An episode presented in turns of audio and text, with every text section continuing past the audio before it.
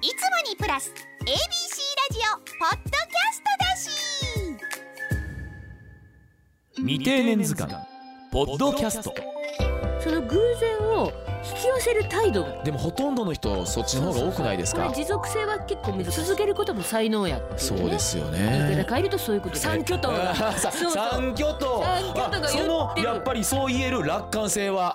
未定年図鑑ポッドキャスト ABC アナウンサー尾形祐介です。博報堂シニアビジネスフォースのディレクターでキャリアコンサルタントの三島かっこ原弘子です。ABC ラジオポッドキャスト未定年図鑑第12回です。え人生100年時代を生き抜くためセカンドキャリアをどう生きるかどう輝くか悩めるあなたの処方箋を提案し人生をクリエイティブするきっかけとなってもらえたらと思います。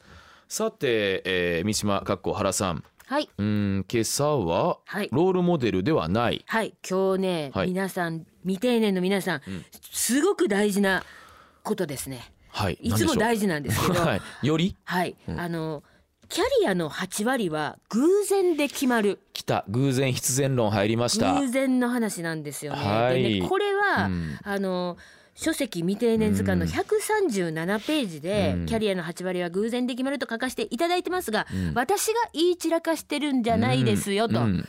とても偉いキャリアの先生、えーがあの言われてる話で、えー教育心理学の博士スタンフォード大学の教授、うん。あのグランボルツ教授という方が、はい。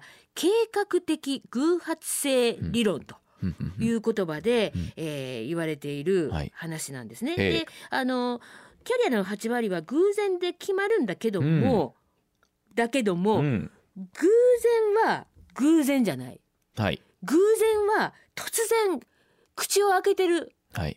状態でうん。降ってくるんではないっていう、その偶然を引き寄せる態度っていうあ5つの項目があるんです。あはでその5つの項目っていうことを実践する人のみにあ。はその素敵な偶然は降ってあくるっていう話なんですよ。まあ偶然を引き寄せるような行動パターンがあるわけですか？そうなんですよ。はだから宝くじも宝くじ買わな当たらへんみたいなあ話。まあまあなるほど。そりゃそうですよね。だからそれはい的に、うん。あの5項目。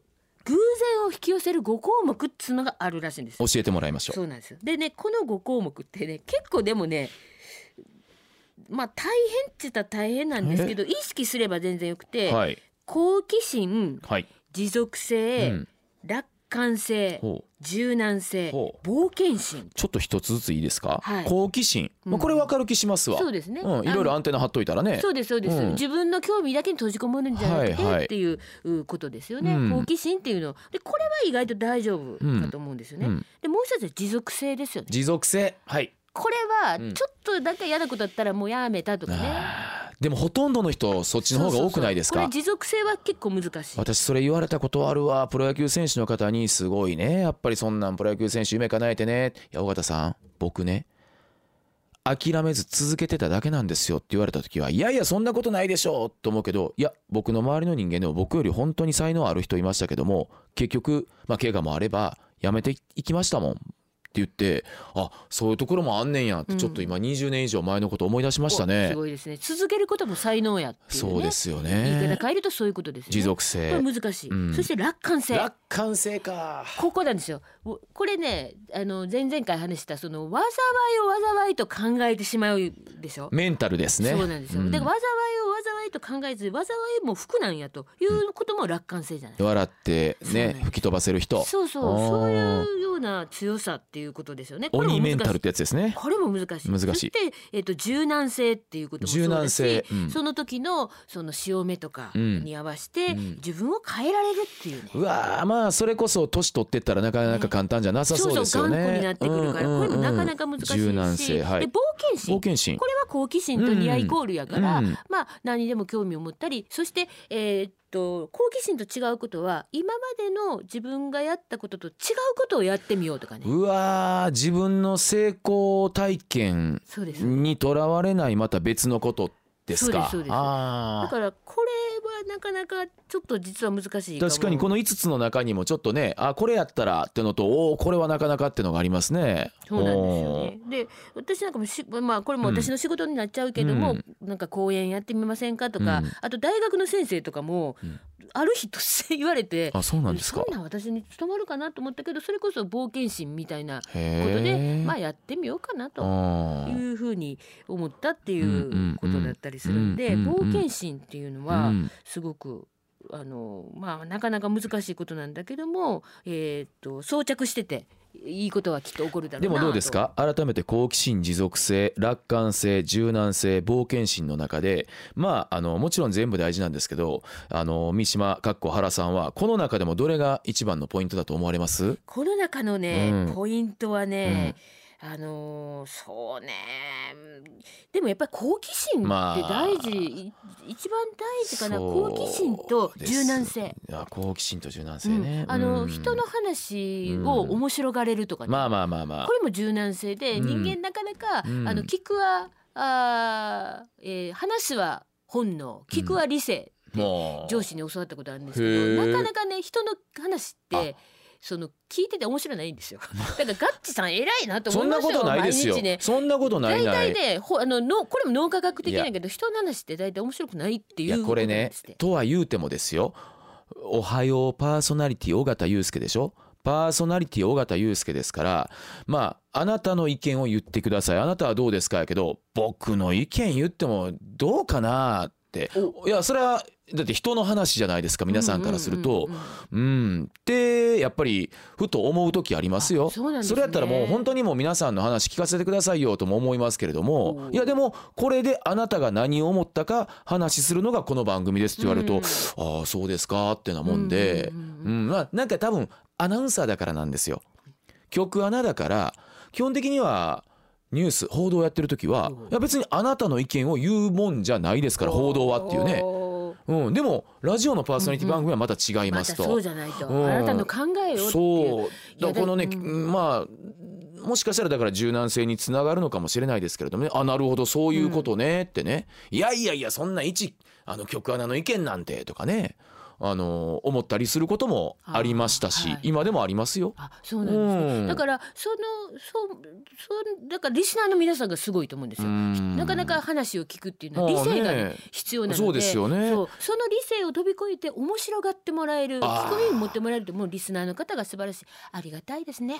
でだから、ね。いやいいんですよ。あもうお方さんアホやなでね、ううんん。うんまあそんなも含まれてね。もうそれでいいんですけどね。だからうんそういうそのいろんなあの尾形さんに限らず、いろんな人の話を聞く柔軟性っていうのは、うん。これ実は本当に難しいことで、でも人の話を聞いて自分に取り入れるっていう柔軟性と好奇心がうん。私は大事かなと思うんですね。うん。でねそんな風に思ってたらですねたまたま手に目についたあたまたま健ですか？これたまたまたまたまなんやそこ。偶然なんです。けど。あの茂木健一郎先生はい。脳科学者の茂木健一郎先生のうん。強運脳という話にです強ね、運のはい。そうで。す。